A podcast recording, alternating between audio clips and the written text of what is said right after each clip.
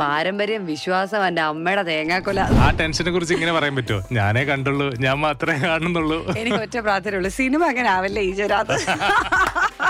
മമ്മൂക്ക ഇങ്ങനെ മമ്മൂക്കയുടെ വാച്ച് മമ്മൂക്കയുടെ കൈയുടെ ഷോട്ട് മമ്മൂക്കയുടെ കാലിന്റെ ഷോട്ട് കാണുമ്പോഴത്തേക്കും തിയേറ്ററിൽ ഹോളി കാണല്ലോ. അതിന്റെ ഒപ്പം നമ്മൾ കാക്കി. ഒരുത്തിക്ക് ഇങ്ങനെ കണ്ട് കൈയടിച്ചായിരുന്നു സ്വയം നമ്മളെ തന്നെ ഉണ്ട് അല്ലേ? അടുത്ത കുഞ്ചാക്കോ ബോബൻ. ഇപ്പൊ എല്ലാ കിസ്സിക്കാ പോരെ ലാസ്റ്റ് ചെക്ക് ചെയ്ത് ഇൻസ്റ്റാ പ്രൊഫൈൽ. ഭാവന. ഭീഷ്മ കണ്ടോണ്ടിരിക്കുന്ന നവീൻ നായരുടെ സൈഡിൽ ഒരു ക്യാമറ വെച്ച എങ്ങനെയായിരുന്നു? അടിപൊളിയായിരിക്കും. ഭയങ്കര കോമഡി ആയിരിക്കും. റിയാക്ഷൻസ് ആ ആയിരുന്നു. ഞാൻ അടുത്ത് എന്റെ അടുത്തിരുന്നത് മോന. അവന്റെ പുറമൊക്കെ തന്നെ ഇങ്ങനെ അടിച്ചു പൊളിച്ചു. ബോംബെ കൂടെയാണോ സ്കൂട്ടർ ഓടിച്ച് പഠിച്ചത് അല്ല നാട്ടിൽ വന്നിട്ട്. നാട്ടിൽ വന്നിട്ടുണ്ടോ? ഞാൻ വെച്ച് ധാരാവി കൂടെ സ്കൂട്ടർ ഓടിച്ച് പഠിച്ചെന്ന്. അങ്ങനെയൊക്കെ ഞാൻ ഞാൻ നീരാവി അത്യാവശ്യം ചളി കയ്യിലുണ്ടല്ലേ. കംബാക്കിന് പ്രേരിപ്പിച്ച ഏറ്റവും വലിയ കാരണം എന്താണ് ചേച്ചി. തീ പാർന്ന പെർഫോമൻസുമായിട്ട് ഒരു തീ പാർന്ന കംബാക്ക് നടത്തിയ ആക്ടർ നായിക സ്റ്റാർ ആണ് ഇന്നത്തെ star ജാമിലിരിക്കുന്നത് Navya Nair welcome to star jam thank you thank you എന്തൊക്കെയുണ്ട് വിശേഷങ്ങൾ സുഖം. ഇത് തന്നെ വിശേഷം ഒരുത്തി. തീ പാറണ്ടേ തീ പാറൂലേ? പറണം പറിക്കണം. തിയേറ്ററിൽ തീ പാറും. ദൈവത്തിനടുത്ത് പറഞ്ഞ മിന്നിച്ചേക്കടേ തീ പാറണെന്നാണ് നമ്മുടെ പ്രാർത്ഥന അല്ലേ. ഓക്കെ ഇപ്പം മനസ്സിൽ എക്സൈറ്റ്മെന്റ് തീയാണോ ടെൻഷന്റെ തീയാണോ? ടെൻഷന്റെ തീ. ആണോ? പിന്നല്ലാതെ. പറഞ്ഞു ടെൻഷന്റെ തീ ഷെയർ ചെയ്യൂ. അതായത് എന്താ പറയാ ഇത് ഈ സിനിമ നമ്മളൊരു ചെറിയ പ്രിവ്യൂ പോലെ ഇട്ടിട്ടുണ്ടായിരുന്നു. അപ്പം അത് മീഡിയയിലെ കുറച്ച് പേര് കണ്ടപ്പോഴൊക്കെ ഭയങ്കര ഭയങ്കര ക്ലാപ്സ് ഒക്കെ ആയിരുന്നു സിനിമ കഴിഞ്ഞപ്പോൾ അപ്പം അതാണ് നമ്മുടെ ഫ്യൂവൽ നമുക്ക് കിട്ടുന്ന ഒരു ഇന്ധനം മുന്നോട്ട് പോകാനുള്ള ഒരു ഇന്ധനം എന്ന് പറയുന്നത് അവരുടെ ആ കയ്യടിയായിരുന്നു. ഏതൊരു ആർട്ടിസ്റ്റിനും അങ്ങനെ തന്നെയാണ്. അപ്പം അങ്ങനെ അത് അതുണ്ട്. ആ ഒരു ഫയർ നമ്മുടെ ഉള്ളിൽ ആ ഒരു സന്തോഷം കൊണ്ടുള്ള ഒരു ഫയർ നമ്മുടെ ഉള്ളിലുണ്ട്. പക്ഷേ ഇത് ഒരു ഒരു കുടുംബ പ്രേക്ഷകർ കണ്ട സിനിമയാണ്. ഇതൊരു ഫാമിലി ഫിലിമാണ് ഒറ്റ പ്രാർത്ഥനയുള്ളത് അവർ എന്തായാലും മാർച്ച് പതിനെട്ടാം തീയതി അവരുടെ ഉള്ളിൽ ഇത് കാണാൻ തോന്നണമേ. ആ ഒരു സമയത്ത് തന്നെ ആ ഒരു വീക്കെൻഡ് കൊണ്ട് തന്നെ നമുക്ക് ഈ സിനിമ ഈ സിനിമയ്ക്ക് ഒരു നല്ല രീതിയിലേക്ക് എത്തിച്ച് എടുക്കാൻ സാധിക്കണമെന്ന് മാത്രമേ ഉള്ളൂ. കംബാക്കിന്റെ ഒരു തീ ഉണ്ടാവുമല്ലോ മനസ്സിൽ പറഞ്ഞു പറഞ്ഞു പറഞ്ഞു തീ കത്തി ഇങ്ങനെ പടർന്നു നിൽക്കുവാണ് എല്ലാരും കൂടെ കംബാക്ക് കംബാക്ക് എന്ന് പറയുമ്പോ എനിക്കാ ടെൻഷൻ വെറുതെ അങ്ങ് പറഞ്ഞാൽ മതിയായിരുന്നു. കുറച്ചു നാളിന് ശേഷം വരുന്നു. ആ ടെൻഷനെ കുറിച്ച് ഇങ്ങനെ പറയാൻ പറ്റുമോ? ഞാനേ കണ്ടുള്ളൂ. ഞാൻ മാത്രമേ കാണുന്നുള്ളൂ. എനിക്ക് ഒറ്റ പ്രാർത്ഥനയുള്ളൂ സിനിമ അങ്ങനെ ആവല്ലേ ഈശ്വരാത് അത് കളിക്കാതെ അതെന്തായാലും അങ്ങനെ ആവില്ല. ഓൾറെഡി എല്ലാരും കൈയടിച്ച സിനിമയാണ്. ഓൾറെഡി ട്രെയിലറിന് ഭയങ്കര റെസ്പോൺസ് വന്ന സിനിമയാണ്. പിന്നെ മലയാള സിനിമ അതിലെ ഏറ്റവും വലിയ കംബാക്കുകളിൽ ഒന്നാണ്. നവ്യ നായരുടെ തിരിച്ചു വരുന്നത് welcome welcome back to Malayala cinema എന്ന ആദ്യം വിഷ് ആരാണ്? മഞ്ജു ചേച്ചി. ആണോ. മഞ്ജു വാര്യർ. ഇതുപോലെ ഒരു കംബാക്ക് നടത്തിയ ആളാണ്. അതെ അതെ പോളി. അപ്പൊ അപ്പൊ ഒന്നൊരു എനർജി ഉണ്ടാവില്ലേ? എപ്പോഴും സപ്പോർട്ടാണ് അപ്പം എന്താ എന്ത് ഇതിലും എന്ത് കാര്യത്തിലും എനിക്ക് ഏത് നേരവും വിളിക്കാവുന്ന ഒരു ആളാണ് മഞ്ജു ചേച്ചി. എന്താ പറഞ്ഞു വിളിച്ചിട്ട്? അമ്മ ഞാൻ എന്തെങ്കിലും ഇങ്ങനെ എന്താ പറയുക ഡാർക്ക് അടിച്ച് പറയുമ്പോഴും ചേച്ചി പറയും ഒന്നുമില്ല അടിപൊളിയാണ്. എല്ലാവരും പറഞ്ഞു. പിന്നെ ചേച്ചി ലളിതസുന്ദരത്തിന്റെ ഡബിങ്ങിനോ മറ്റോ പോകുമ്പോഴത്തേക്കും അത് ഏതോ ലളിതസുന്ദരാണോ എനിക്കല്ല അത് പ്രീസ്റ്റ് ആണോ എന്തോ ഡബിങ്ങിന് പോകുന്ന സമയത്ത് പടത്തിലെ എന്റെ പെർഫോമൻസിനെ പറ്റിയിട്ടൊക്കെ പറഞ്ഞു ആൾക്കാരെന്ന് പറഞ്ഞിട്ട് പടം നല്ലതാണെന്ന് പറഞ്ഞു എന്ന് പറയാൻ വേണ്ടി ചേച്ചി വിളിച്ചിരുന്നു. ചേച്ചി വിളിച്ച് പറഞ്ഞത് അങ്ങനെ കേട്ടു ഞാൻ നല്ല പടമാണെന്ന് അങ്ങനെ ഭയങ്കര എൻകറേജിങ് ആ ചേച്ചി. ചേച്ചിയുടെ തിരക്കിനിടയിൽ ഇപ്പം എന്നെ വിളിച്ചത് പറയേണ്ട കാര്യമൊന്നും ഇല്ല. പക്ഷെ she finds the time to call and appreciate us അപ്പൊ അതുകൊണ്ട് എപ്പോഴും എനിക്ക് അതൊരു വലിയ പ്രചോദനമാണ്. ഞാൻ എല്ലാവരോടും പറയാറുണ്ട്. ആണ്. ഭയങ്കര ഇൻസ്പിറേഷനാണ് ആണ്. എല്ലാ സ്ത്രീകൾക്കും മഞ്ജു ചേച്ചിയുടെ ലൈഫ് തന്നെ ഒരു വലിയ ഇൻസ്പിറേഷനാണ് ആണ്. ആൻഡ് അതായിരിക്കണം ഒരു വ്യക്തിയുടെ ജീവിതം കൊണ്ട് ഉണ്ടാവേണ്ടതെന്ന് തോന്നുന്നു. Welcome back to Malayala cinema ഞങ്ങളുടെ. Thank you thank you welcome to star.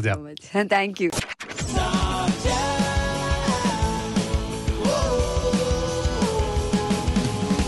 with RJ Rafi. Star ജാമിൽ ആദ്യമായിട്ടാണ് വരുന്നത്. ബാലാമണി ഇസ് ബാക്ക് എന്ന് പറയാൻ പറ്റുമോ നമുക്ക്? ബാലാമണി ഇസ് ബാക്ക് അല്ല. രാധാമണി ഇസ് ബാക്ക് ആണ്. രാധാമണി അല്ല പഴയ ബാലാമണി ആണല്ലോ രാധാമണിയായിട്ട് വരുന്നത്. അല്ല നല്ല വ്യത്യാസമുണ്ട്. ഓക്കെ അപ്പം ബാലാമണി ടു മണി. ഒരുപാട് കാര്യങ്ങൾ മാറി. ഇൻഡസ്ട്രി മാറി സിനിമ മാറി. മാറ്റമൊന്നും ഞാൻ ചോദിക്കുന്നില്ല. മാറാത്തത് എന്താണ്? മാറാത്തത് വൈബ് ഓഫ് സിനിമ അതായത് അതായത് ലൊക്കേഷനിൽ വരുന്ന എല്ലാ ആൾക്കാരും. എല്ലാവരും സിനിമയോടുള്ള അതിയായ ആഗ്രഹവും പാഷനും കൊണ്ടാണ് അതിലെ ലൈറ്റ് പോയി വരെ സിനിമയിൽ വർക്ക് ചെയ്യണത്. വേറെ എന്തെല്ലോ ജോലികൾ നമുക്കുണ്ട്. അതൊരു ഉപജീവന മാർഗമായിട്ട് എടുത്തിട്ട് മാത്രമല്ല സിനിമയോടുള്ള പാഷനാണ് അപ്പോൾ സിനിമ എന്ന് പറഞ്ഞാൽ ഒരു കൂട്ടം പാഷനേറ്റ് ആയിട്ടുള്ള ആൾക്കാരുടെ ജോലി സ്ഥലമാണ്. അതാണ് എല്ലാ കാലത്തും മാറാതെ നിലനിൽക്കുന്നത്. നമ്മളെല്ലാവരും നമ്മളെല്ലാരും മാറും എടുക്കുന്ന സിനിമകൾ മാറും. എല്ലാ സിനിമകളുടെ രീതി മാറും. റിയലിസം വരും. ചിലപ്പോൾ അമാനുഷികമായിട്ടുള്ള സിനിമകളായിരിക്കും വരിക. ചിലപ്പോൾ ഹൊറർ ആയിരിക്കും. ചിലപ്പം എന്താ പറയുക ത്രില്ലേഴ്സ് ആയിരിക്കും വരും ഒക്കെ മാറും. പക്ഷെ സിനിമ മാറത്തില്ല. വൈബ് മാറിയിട്ടില്ല. അടിപൊളി. അങ്ങനെയാണെങ്കിൽ നവ്യ നായരിലെ വൈബിന് മാറ്റം വന്നോ? ബാലാമണി ടു മണി. മാറ്റം വന്നു പ്രായം കുറെ ആയില്ലേ മാറാത്തത് എന്താണ് അങ്ങനെ മാറാത്തത് സിനിമയോടുള്ള പാഷൻ പാഷൻ സിനിമ എന്ന് വെച്ചാൽ എന്റെ എല്ലാം എല്ലാം അല്ലേ? അതാണ് എനിക്ക് സിനിമ. ബാക്കി കൂടി പോരട്ടെ. അല്ലല്ല എപ്പോഴാണ് ഒരുത്തി ഒരുത്തിയായി ഒരു മാറുന്നത്? അതായത് നമ്മളെല്ലാവരും ഒരു ശരാശരി മനുഷ്യർ അത് ആണാണെങ്കിലും പെണ്ണാണെങ്കിലും ശരി നമ്മൾ പലപ്പോഴും നമുക്ക് ബുദ്ധിമുട്ടുള്ള സിറ്റുവേഷൻസ് ലൈഫിൽ ഉണ്ടാകുമ്പോൾ നമ്മൾ എന്താ ചെയ്യുന്നതെന്ന് വെച്ചാൽ ആ പോട്ടെ എന്ന് പറഞ്ഞിട്ട് വിട്ട് കളയും. നമ്മൾ അതിനൊന്നും എതിരെ വോയിസ് റേസ് ചെയ്യാറില്ല. ഒരു പരിധി വരെ നമ്മൾ പോട്ടെ എന്ന് വിചാരിക്കും.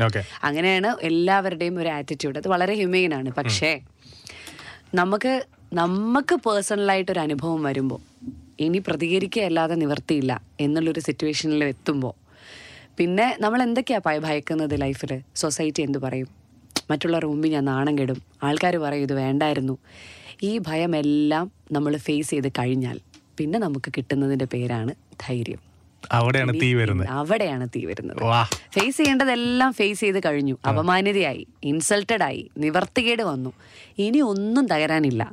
അവിടുന്നാണ് യഥാർത്ഥത്തിലുള്ള ഫയർ ഉണ്ടാവും. ഓക്കെ അങ്ങനെ മണി എപ്പോഴാണ് തീയായി മാറുന്നത്? അതാണ് ഈ സിനിമയുടെ ഈ സിനിമ അവസാനിക്കുമ്പോഴാണ് അവർ തീയാവുന്നത്. അങ്ങനെയാണ്. അതെ. ഓക്കെ നവ്യ നായർ എപ്പോഴാണ് തീയായി മാറുന്നത്? തീയൊന്നും കാണുന്നത് സിനിമ വിട്ടു നിന്നപ്പോ ഞാൻ അങ്ങനെ ഒരുപാട് സിനിമയിലോട്ട് വരണം എന്നൊന്നും അങ്ങനെ ആഗ്രഹിച്ചിട്ടില്ല. Okay. പക്ഷെ ഒറ്റ കാര്യം ആഗ്രഹിച്ചിട്ടുള്ളൂ. വന്നാൽ തീയാവണം. അതെ. അങ്ങനെ ഒരു തീയായിട്ട് വന്നു. ഇത്രയും കാലത്തെ ആക്ടിങ് കരിയറിൽ ആദ്യമായിട്ടാണ് ഒരു ഒരു ലോക്കൽ സ്ലാങ് പിടിക്കുന്നത് അല്ലേ? എനിക്കില്ലാത്തൊരു സ്ലാങ് ഓക്കെ നവ്യ നായരുടെ സ്ലാങ് ഒരു ഭാഗത്തും ഇത് കൊച്ചി സ്ലാങ് ആണ് പിടിച്ചേക്കുന്നത് പിന്നെ- എങ്ങനെ ഉണ്ടായിരുന്നു കൊച്ചിൻ സ്ലാങ് അത് ടഫായിരുന്നു ഏഹ് പിന്നെ എന്റെ ഒരു അഭിനയ ജീവിതത്തിലെ കുറച്ച് എന്താ പറയാ ടഫായിട്ടുള്ള അഭിനയ മുഹൂർത്തങ്ങളുള്ള സിനിമ തന്നെയാണ് ഒരുത്തി. പക്ഷെ ഈ സ്ലാങ് ഞാൻ പഠിച്ചത് എങ്ങനെയാന്ന് വെച്ചാൽ ലൊക്കേഷനിലൊരു ചേച്ചി. ജൂനിയർ ആർട്ടിസ്റ്റ് ആയിട്ട് ചേച്ചിമാരല്ലേ. അവർ വൈപ്പിൻ അവിടെ നിന്നുള്ള ഒരു ചേച്ചി ഉണ്ടായിരുന്നു. അപ്പൊ അവരെ വെച്ചിരുത്തിയിട്ട് ഞാൻ അവരോട് വർത്താനം പറയും. അപ്പൊ അവരവരുടെ കാര്യങ്ങൾ പറയുമ്പോൾ എനിക്ക് പറയുന്ന ഡയലോഗ് മാത്രം പഠിച്ചാൽ നമുക്ക് പറ്റില്ല. അവരോട് നമ്മൾ കമ്മ്യൂണിക്കേറ്റ് ചെയ്യുമ്പോൾ എല്ലാ വാക്കുകളും അവരുടെ കമ്മ്യൂണിക്കേഷനിൽ വന്നുകൊണ്ടിരിക്കും. അവർ അവർ പറയുന്നത് ഇപ്പം അതിന്റെ ബാക്കിലാണ് എന്ന് പറയുന്നതിന് അവർ പറയുന്നത് അതിന്റെ ബേക്കിലാണ് അപ്പൊ എന്നു മുതൽ എല്ലാ കല വന്നേച്ച് പോയേച്ച് ഞങ്ങൾ പോണേയാണ് നിങ്ങൾ വന്നെയാണ് അപ്പൊ നമ്മളിപ്പോ നോർമലി പറയുമ്പോൾ പോണയാണ് വന്നെയാണ് മാത്രമേ ഉള്ളൂ. അതിനൊരു ഒരു ഒരു താളം ഉണ്ട് അവരുടെ അത് എവിടേക്കാണ് ഉപയോഗിക്കുന്നത് എന്നുള്ളതിന്റെ. അപ്പൊ അത് കൃത്യമായിട്ട് കൃത്യമായോ എന്നറിയില്ല അത് ഒരു പരിധി വരെ പിന്നെ ക്യാപ്ചർ ക്യാപ്ചർ ചെയ്യാൻ വേണ്ടി ശ്രമിച്ചു. അപ്പം സെറ്റിലെ ചേച്ചിമാരോടാണ് നമുക്ക് നന്ദി പറയാനുള്ളത്. കൊച്ചി ഭാഷ പറഞ്ഞു തന്നതിന്. ആ ട്യൂൺ നമുക്ക് ശരിക്കും കാണാൻ പറ്റുന്നുണ്ട്. കാണാൻ പറ്റുന്നുണ്ട്. ഞാൻ ഞാൻ പറയാം എന്താണ്? അയ്യോ കൈ ശരിയായി കഴിഞ്ഞാൽ അവിടുന്ന് ഒരു ടിക്കറ്റ് എടുത്തിട്ട് ഇങ്ങാട് പോരണം. ആ- സാധനമാണ്.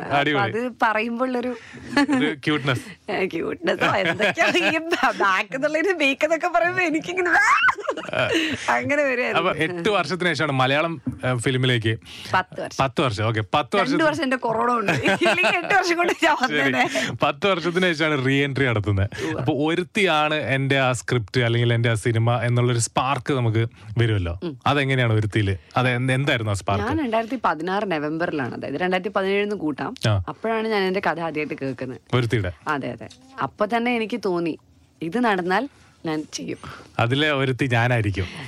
ഹീറോയിൻ ഓറിയന്റഡ് സിനിമയാണ്. പിന്നെ ബെൻസി പ്രൊഡക്ഷൻസ് എന്ന് പറയുന്ന ഒരു ബാനർ ഇത് ചില ഇത് നല്ല ബഡ്ജറ്റും ഉള്ള ഒരു സിനിമയാണ് ഒരു സാധാരണ ഹീറോയിൻ ഓറിയന്റഡ് സിനിമ പോലെ അല്ലാതെ ഒരു ഫൈവ് ക്രോർ ഒക്കെ ബഡ്ജറ്റ് വന്ന ഒരു സിനിമയാണ്. കാരണം ഇത് ഡിമാൻഡ് ചെയ്യുന്നുണ്ടായിരുന്നു. ചെയ്സും കാര്യങ്ങളൊക്കെ ആയിട്ട് ഒരുപാട് ഔട്ട്ഡോർ ഷൂട്ടിങ്ങും നമുക്ക് പലപ്പോഴും ആ സിറ്റുവേഷൻ അനുസരിച്ചേ നമുക്ക് ഷൂട്ട് ചെയ്യാൻ പറ്റുള്ളൂ. ഒരാളിൽ തിരിഞ്ഞു നോക്കിയാൽ നമ്മൾ വീണ്ടും ഷൂട്ട് ചെയ്യണം ആ അങ്ങനെ കുറേ ഇങ്ങനെ ട്രാഫിക് അതായത് ഒരുപാട് പ്രശ്നങ്ങൾ പ്രാക്ടിക്കൽ ഡിഫിക്കൽട്ടീസ് ഒത്തിരിയുള്ള സിനിമയായിരുന്നു. ജങ്കാറ് അങ്ങനെ ഒത്തിരി പ്രശ്നങ്ങൾ ഉണ്ടായിരുന്നു. അപ്പം അതുകൊണ്ട് നമുക്ക് നമ്പർ ഓഫ് ഡേയ്സ് സ്വാഭാവികമായിട്ടും ഒരു വീടിനകത്ത് മാത്രം ഷൂട്ട് ചെയ്ത് തീർക്കാൻ പറ്റാത്തതുകൊണ്ട് സ്വാഭാവികം കൂടുതലാണ്. അപ്പം നമുക്ക് പ്രൊഡക്ഷൻ കോസ്റ്റും കൂടുതലായിരുന്നു. പക്ഷെ അതിന് തയ്യാറായിട്ട് ഒരു പ്രൊഡ്യൂസറിനെ നാസർക്ക എന്ന് പറയുന്ന നമ്മുടെ ഫാമിലി ഫ്രണ്ടാണ് അദ്ദേഹം. അപ്പൊ അവരത് നോക്കി ആയതുകൊണ്ട് മാത്രമാണ് ഈ സിനിമ നടന്നത്. ഓ. അപ്പൊ ആറു വർഷം എടുത്തത് സ്ക്രിപ്റ്റ് വായിച്ചതിന് ശേഷം. അത് റിലീസ് ആവാൻ റിലീസ് ആവാൻ ആ രണ്ടായിരത്തി പതിനേഴിന്ന് കൂട്ടാം. യെസ് അത് കഴിഞ്ഞിട്ട് രണ്ടായിരത്തി പത്തൊമ്പതിലാണ് ഞങ്ങൾ ഇറങ്ങുന്നത്. ഷൂട്ട് ഷൂട്ട് തുടങ്ങുന്നത് പത്തൊമ്പത് കഴിഞ്ഞ് ഷൂട്ട് ചെയ്ത് കഴിഞ്ഞ് ഞങ്ങൾ അപ്പൊ തൊട്ട് വീട്ടിലാ കൊറോണ. അല്ലെങ്കിൽ പണ്ടേ ഇറങ്ങിയേനെ. ആ അല്ല അത് കഴിഞ്ഞിട്ട് പിന്നെ തിയേറ്ററിന്റെ ഈ ഒരു അടക്കും തുറക്കും. പിന്നെ എപ്പോഴും അടുത്ത് അടക്കുന്നതെന്ന് അറിയില്ല. അപ്പൊ അതിന്റെ ഒരു റിസ്ക് മേടിച്ചിട്ടേ. നമ്മൾ ഇത്രയും ഇങ്ങനെ ഈ പറഞ്ഞ പോലെ സൂക്ഷിച്ച് സൂക്ഷിച്ച് ഇങ്ങനെ ഇരുന്നിട്ട് അവസാനം കൊണ്ടുപോയിട്ട് കല ഉടയ്ക്കാൻ പറ്റാത്തതുകൊണ്ട് വെയിറ്റ് ചെയ്തു. ചെയ്തിരുന്നു. പക്ഷെ ഇത് ഫുൾ ഓക്യുപ്പൻസി ആവുന്നൊന്നും നമ്മൾ പ്രതീക്ഷിച്ചു. പക്ഷെ തിയേറ്റർ ഫുൾ ഓക്യുപ്പൻസി ആയി. ഹൺഡ്രഡ് ഓക്യുപ്പൈഡ് ആയാൽ മതി. ഒരു ഫീമെയിൽ ഓറിയന്റഡ് ക്യാരക്ടറിന് വെയിറ്റ് ചെയ്യുമായിരുന്നോ നവ്യ നായർ. കംബാക്കിന് ആയിരുന്നു. അത് തന്നെ വന്നു അവസാനം. ഓക്കെ പൊളി. സോ ഞാൻ നേരത്തെ പറഞ്ഞ പോലെ മലയാള സിനിമയിലെ ഏറ്റവും വലിയ കമ്പാക്കുകളിൽ ഒന്നാണ്. നവ്യ നായരുടെ കമ്പാക്ക് എന്ന് പറയുന്നത്. അപ്പൊ ഇതിനു മുമ്പ് ഇതുപോലെ നായികമാർ കംബാക്ക് നടത്തിയിട്ടുണ്ട്. തിരിച്ച് അപ്പം നവ്യ നായരെ ഭയങ്കര എക്സൈറ്റ്മെന്റോടെ കണ്ട ആക്ട്രസ് കമ്പാക്ക് ഏതായിരിക്കും? മഞ്ജു ചേച്ചി ആ കമ്പാക്കിന്റെ സമയത്തുള്ള ഓർമ്മകൾ എന്തായിരുന്നു? ആ നമ്മൾ കൊറേ ഇന്റർവ്യൂസിലൊക്കെ ഒരുപാട് പേര് എന്നെ വിളിച്ചിട്ടുണ്ട്. നമുക്ക് ഭയങ്കര എക്സൈറ്റഡ് ആയിരുന്നു ഞാൻ. എന്താ നവ്യ നായർ എന്താ തിരിച്ചു തിരിച്ചു വരവ് നടത്താത്തെന്ന് ചോദിച്ചു ആ സമയത്ത്? അതൊക്കെ ചോദിച്ചു. അങ്ങനെയാണ് നമ്മൾ ചേച്ചിയെ വിളിച്ച് മോട്ടിവേറ്റ് ചെയ്യുമായിരുന്നു അങ്ങോട്ട്? ആണോ? അത് തിരിച്ച് ഇങ്ങോട്ട് കിട്ടിയോ ഇപ്പൊ കിട്ടുന്നുണ്ട്. പൊളി. ഓക്കെ. നമ്മളൊരു കംബാക്ക് റൗണ്ടിലേക്ക് പോകുമ്പോഴാണ് കംബാക്ക് എന്നാണ് ഈ റൗണ്ടിന്റെ പേര്. കംബാക്ക് റിലേറ്റഡ് ആയിട്ടുള്ള കാര്യങ്ങളാണ് ചോദിക്കുക. കംബാക്ക് തീരുമാനിച്ചതിന് ശേഷം ഏറ്റവും ആദ്യം നവ്യ നായർ ചെയ്ത കാര്യം എന്താണ്? ഞാൻ സ്കൂട്ടർ ഓടിക്കാൻ പഠിച്ചു ഇതിനകത്ത് കുറെ സ്കൂട്ടർ ഓടിക്കണം. എനിക്കാണെങ്കിൽ സ്കൂട്ടർ മറ്റേ ഭയങ്കര പ്രശ്നമാണ്. സൈക്കിൾ നന്നായി ചവിട്ടും കാറ് നന്നായിട്ട് ഓടിക്കും. പക്ഷെ സ്കൂട്ടർ ഞാൻ എന്നൊക്കെ എടുത്തിട്ടുണ്ടോ? അന്നൊക്കെ ചോര കാണാതെ ആയുധം താഴെ വെച്ചിട്ടില്ല എന്ന് പറയുന്ന പോലെ. ചോര കാണാതെ ഞാൻ സ്കൂട്ടർ സ്റ്റാൻഡിൽ കയറ്റിയിട്ടില്ല. സിനിമയിലും അങ്ങനെ തന്നെയായിരുന്നു. ഉരുണ്ട് വീഴുകയും. ബോംബെ കൂടെയാണോ സ്കൂട്ടർ ഓടിച്ച് പഠിച്ചത് അല്ലല്ല നാട്ടിൽ വന്നിട്ട്. നാട്ടിൽ വന്നിട്ടുണ്ടോ? ഞാൻ വെച്ച് ധാരാവി കൂടെ സ്കൂട്ടർ ഓടിച്ച് പഠിച്ചു അങ്ങനെയൊക്കെ ഞാൻ സ്കൂട്ടർ ഞാൻ നീരാവി ആയാലും ഇപ്പൊ. അത്യാവശ്യം ചളി കയ്യിലുണ്ടല്ലേ. ശരി. ഓക്കെ അപ്പം കംബാക്ക് തീരുമാനിച്ചതിന് ശേഷം ഏറ്റവും വലിയ എക്സൈറ്റ്മെന്റ് എന്തായിരുന്നു നവ്യ നായർക്ക്? സിനിമയിൽ വരിക എന്നുള്ളത് തന്നെയല്ലേ നമ്മുടെ എക്സൈറ്റ്മെന്റ് അന്ന് കംബാക്ക് തീരുമാനിച്ചതിന് ശേഷം ഏറ്റവും വലിയ പേടി എന്തായിരുന്നു? അതും തിരികെ വരുന്നു എന്നുള്ളത് തന്നെയാണ് പിന്നെ അല്ലാതെ ഒരാളിന്റെ വിജയങ്ങളാണ് പിന്നെ നമുക്ക് ഏറ്റവും വലിയ ഉത്തരവാദിത്തങ്ങളായിട്ട് വരുന്നത്. പരാജയങ്ങളാണ് നമ്മൾ ഏറ്റവും അധികം പാഠങ്ങൾ പഠിപ്പിക്കുന്നത്. അപ്പൊ അതുകൊണ്ട് രണ്ടും ഈ വരവ് തന്നെയാണ്. പേടി. പേടിയും എക്സൈറ്റ്മെന്റ് എക്സൈറ്റ്മെന്റ് കംബാക്കിന് പ്രേരിപ്പിച്ച ഏറ്റവും വലിയ കാരണം എന്താ മഞ്ജു ചേച്ചി. ആണോ? അതിന്റെ ക്രെഡിറ്റ് മഞ്ജു ചേച്ചിക്കാണ്. നമുക്ക് ഇൻസ്പിറേഷൻ ആണ്. എനിക്കൊന്ന് better word is inspiration comeback തീരുമാനിച്ചതിന് ശേഷം ഈ ന്യൂസ് ഏറ്റവും ആദ്യം ഷെയർ ചെയ്തത് ആരോടാണ് ഇൻഡസ്ട്രിയിൽ മഞ്ജു ചേച്ചി. അത് മഞ്ജു ചേച്ചി. പക്ഷെ എനിക്ക് അടുപ്പമുള്ളവരുള്ളവർ പറഞ്ഞു ഞാൻ രഞ്ജേട്ടനോട് പറഞ്ഞു. സിബിയങ്കിൾ സിബിയങ്കിൾ എന്നെ ആദ്യം സിനിമയിൽ കൊണ്ടുവന്ന സിബിയങ്കിളാണ് സിബിയങ്കിളിനോട് പറഞ്ഞു. അങ്ങനെ ഞാൻ എനിക്ക് അടുപ്പമുള്ള ആൾക്കാരോട് എല്ലാവരോടും പറഞ്ഞിരുന്നു. ഭാവനയോട് പറഞ്ഞിരുന്നു. അങ്ങനെ നമ്മൾ ദിലീപേട്ടനോട് പറഞ്ഞു ഞാൻ തീരുമാനിച്ചു ആ അപ്പൊ അങ്ങനെ പറഞ്ഞിരുന്നു ഞാൻ. നവ്യ നായരുടെ ലൈഫിലേക്ക് കംബാക്ക് ആഗ്രഹിക്കാത്തൊരു സാധനം ഉണ്ടെങ്കിൽ എന്തായിരിക്കും? ഫെയിലിയർ ഫെയിലിയർ പരാജയം. ഓക്കെ ആഗ്രഹിക്കുന്നത്. അത് പേടിയാണ്. പക്ഷെ വലിയ വലിയ ആൾക്കാർ പരാജയമാണ് വിജയത്തിലേക്കുള്ള വഴി എന്നൊക്കെ പറയാറുണ്ടല്ലോ. അത് ഓക്കെ പക്ഷെ അത് ആവശ്യത്തിന് കിട്ടിയല്ലോ ഇങ്ങനെ ഇനി വേണ്ടെന്നേ. എപ്പ കിട്ടി? അങ്ങനെയല്ല ഞാൻ ചുമ്മാ ശരി. ഓക്കെ നമ്മൾ അടുത്ത റൗണ്ടിലേക്ക് കൗണ്ടർ അടിക്കുന്നതിനൊന്നും ഇപ്പൊ അങ്ങനെ പ്രത്യേകിച്ച് ലോജിക് ലോജിക്. കഥയിൽ ചോദ്യമില്ല. ശരി ഉത്തരങ്ങളിൽ ചോദ്യമില്ല.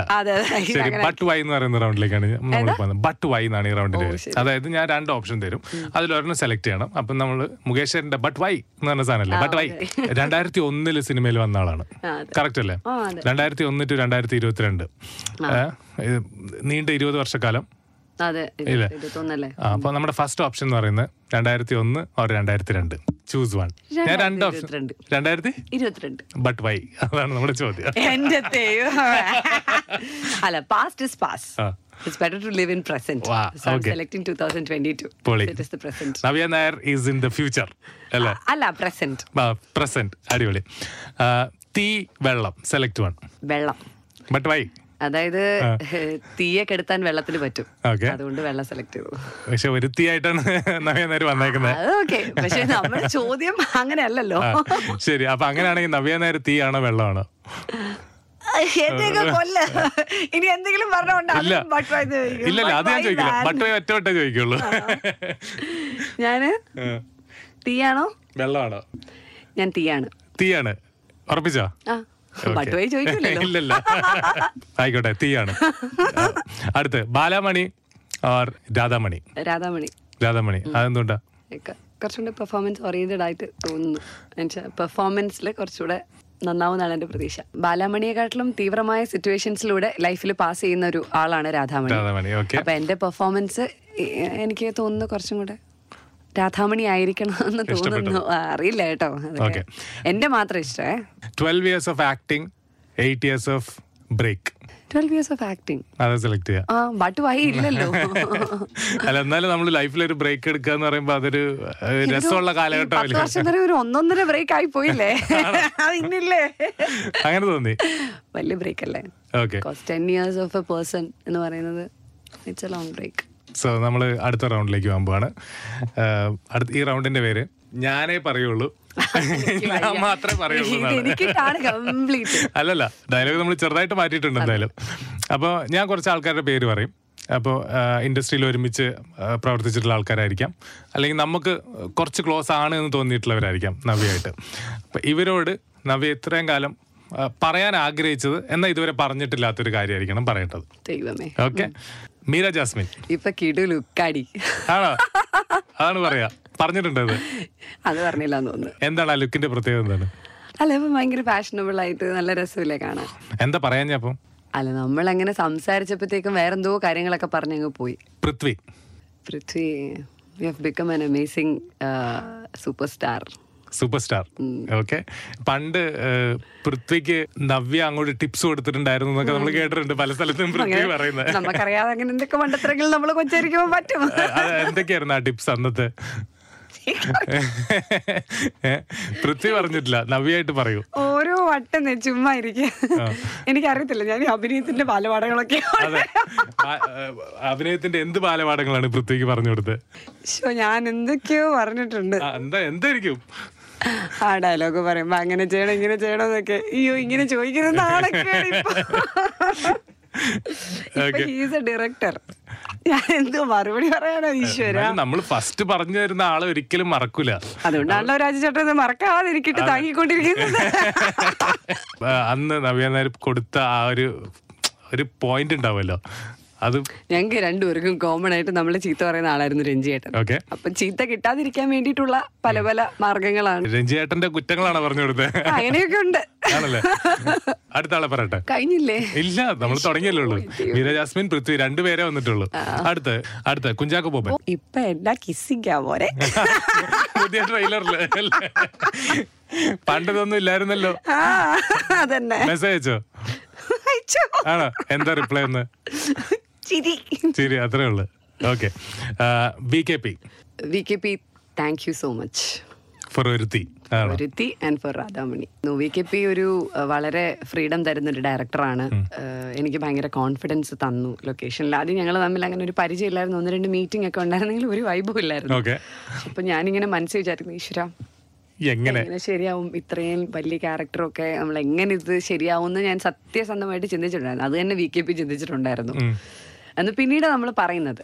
പക്ഷെ ആദ്യത്തെ ദിവസത്തെ ഷൂട്ടിങ് കഴിഞ്ഞപ്പോൾ തന്നെ എനിക്കെന്തോ ഒരു ആ പുള്ളിയിൽ ഒരു കോൺഫിഡൻസ് കിട്ടി. ഇപ്പം നമുക്കൊരു ആക്ടർ എന്നുള്ള നിലയിൽ ഏറ്റവും കൂടുതൽ ട്രസ്റ്റ് ചെയ്യുന്നത് ഒരു ലൊക്കേഷനിലെ ഡയറക്ടറെയാണ് അപ്പം ഞാൻ ഒക്കെ ഈ മോണിറ്റർ കണ്ട് പോയി ഡിസൈഡ് ചെയ്യാറില്ല.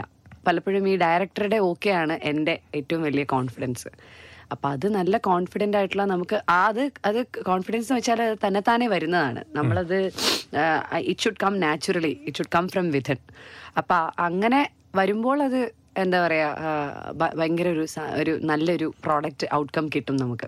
Once you have a rapport and a confidence with your director then it will naturally flourish into. Good film making okay സന്തോഷേട്ടൻ പുള്ളിയോട് പറയാത്തതോ?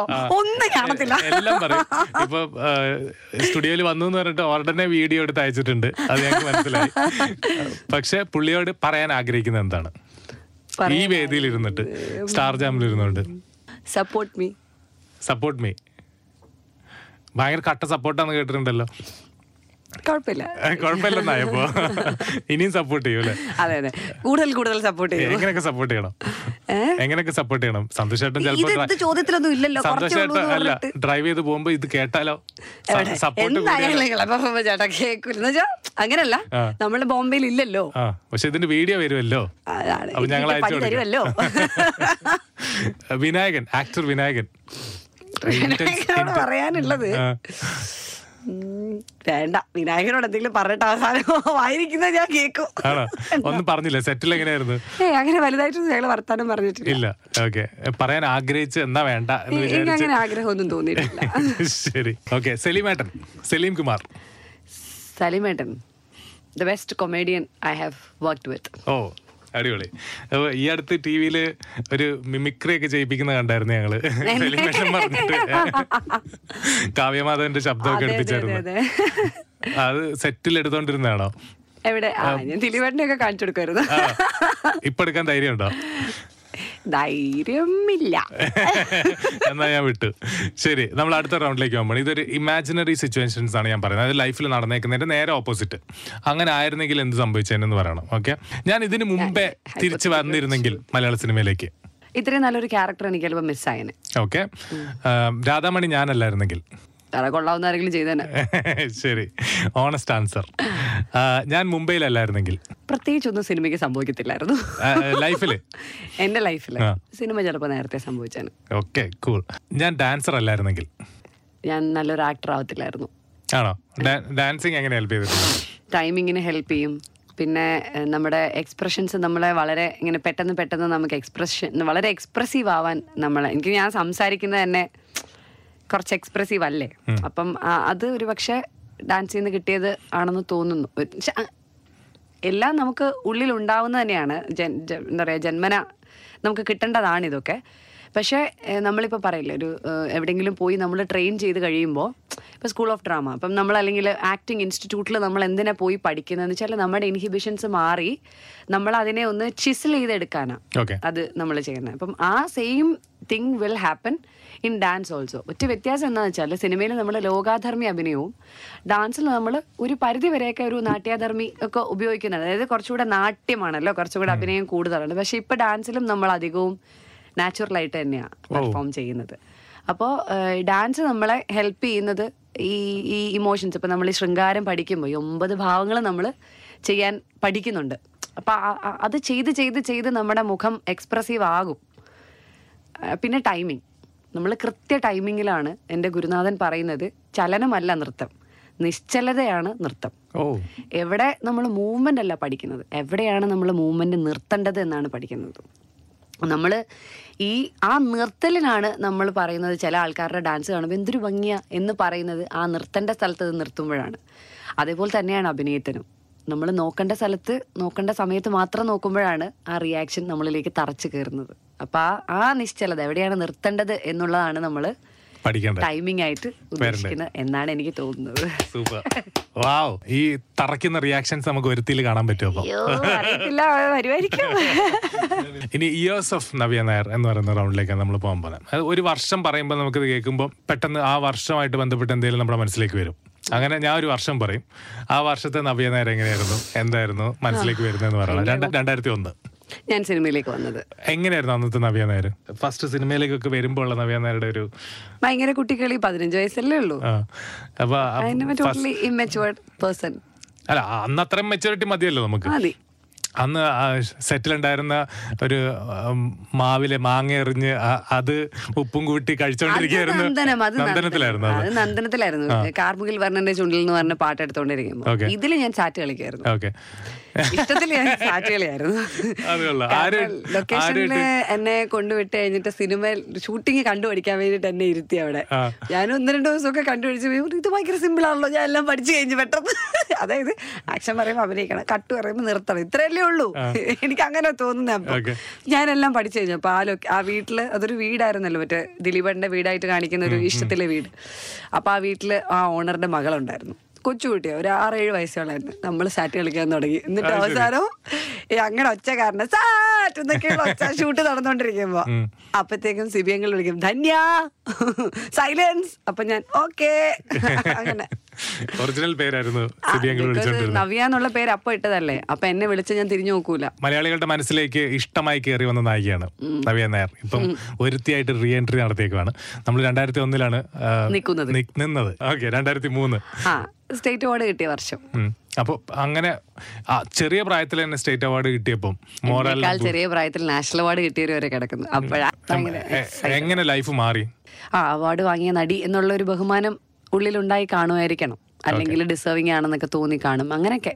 രണ്ടായിരത്തി ഒൻപത് കേരള കഫേയുടെ സമയം. രണ്ടായിരത്തി പത്ത് കല്യാണം. അത് പറയാം ലൈഫ് ചേഞ്ചിങ് ആയിട്ടുള്ള ഒരു ഇയർ ആയിരുന്നു അത്.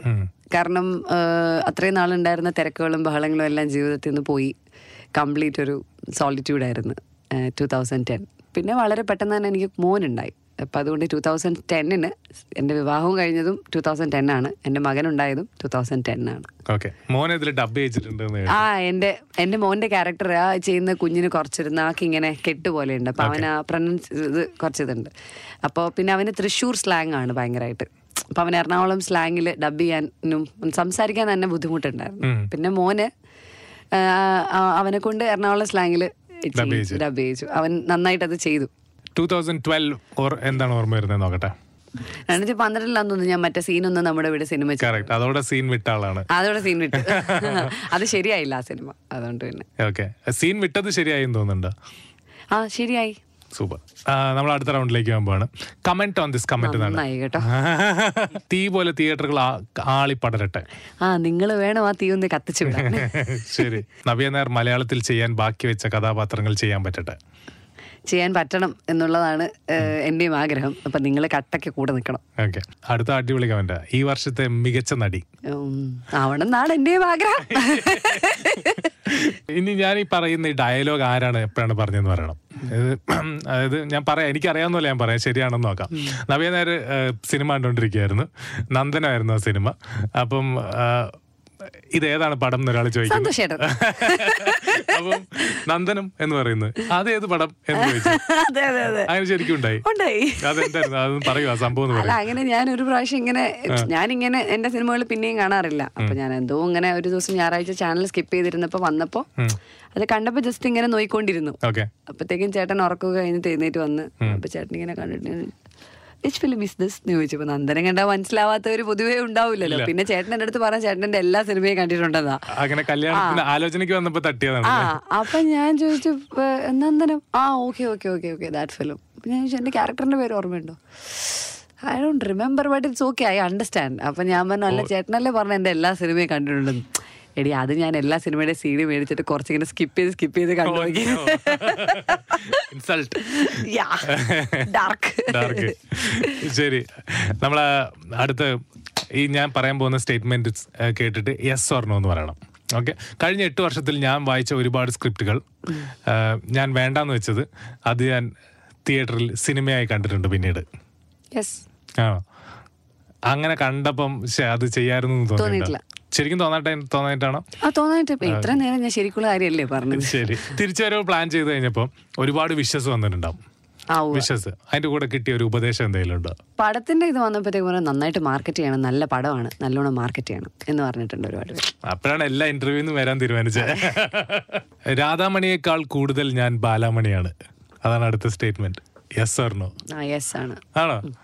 കാരണം ഞാൻ ബാലാമണിയെ പോലെ കുറച്ച് ഡ്രീമിയാണ് ഞാൻ ഭയങ്കര ഗുരുവായൂരപ്പൻ ഡിവോട്ടിയാണ് അതുകൊണ്ട് ഞാൻ കൂടുതലും ഒരു ബാലാമണിയുടെ ഛായയുള്ള ഇതാണ് ഞാൻ അത്രയും ബോൾഡ് ആൻഡ് സ്ട്രോങ് അല്ല.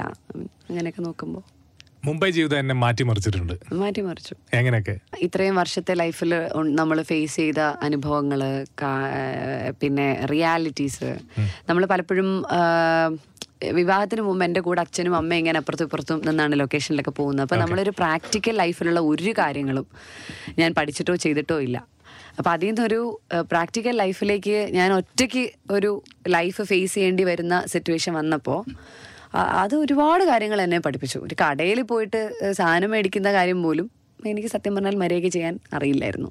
പിന്നല്ലേ കുക്കിംഗ് ഒക്കെ. മുംബൈ മുംബൈ ലൈഫ് എന്നെ എല്ലാം പഠിപ്പിച്ചു. എല്ലാം പഠിപ്പിച്ചു. ശരി untold story of a woman ആണ്. അതെ അതെ അതെ. ഒരു. ഓക്കെ നമ്മൾ നവ്യനായരുടെ സ്റ്റോറീസ് ആണ് കേട്ടോണ്ടിരിക്കുന്നത് സ്റ്റാർ ജാമിൽ ഒരു സന്തോഷമുള്ള കാര്യം പറയാം. ലാസ്റ്റ് റൗണ്ടിലെത്തി നമ്മൾ. അയ്യോ, thank last but not least എന്നാണ് ഈ റൗണ്ടിന്റെ. ലാസ്റ്റ് ഈ കാര്യങ്ങളൊക്കെ എന്നാണ് ചെയ്തതെന്ന് പറയണം. ലാസ്റ്റ് ചെക്ക് ചെയ്ത് ഇൻസ്റ്റാ പ്രൊഫൈൽ ഭാവന.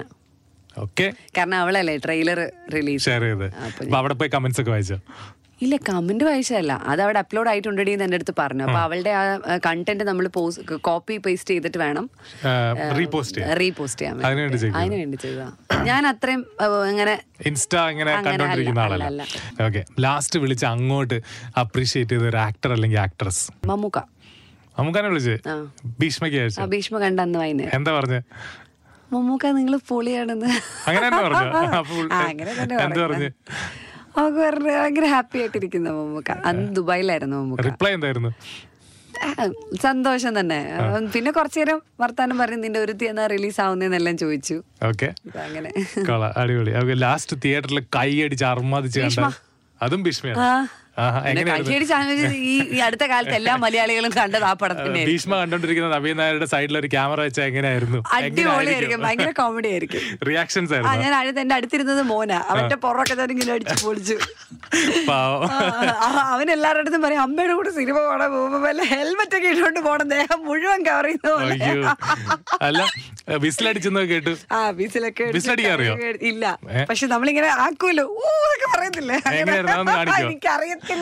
ഒരുത്തിക്ക് ഞാൻ വരുന്നതാ. ശരി കൊള്ളാം. ഓക്കെ. മമ്മൂക്ക ഇങ്ങനെ മമ്മൂക്കയുടെ വാച്ച് മമ്മൂക്കയുടെ കൈയുടെ ഷോട്ട് മമ്മൂക്കയുടെ കാലിന്റെ ഷോട്ട് കാണുമ്പോഴത്തേക്ക് തിയേറ്ററിൽ ഹൗളി കാണല്ലോ. അതിന്റെ ഒപ്പം നമ്മൾ കാക്കി. എന്നൊക്കെ ആക്കി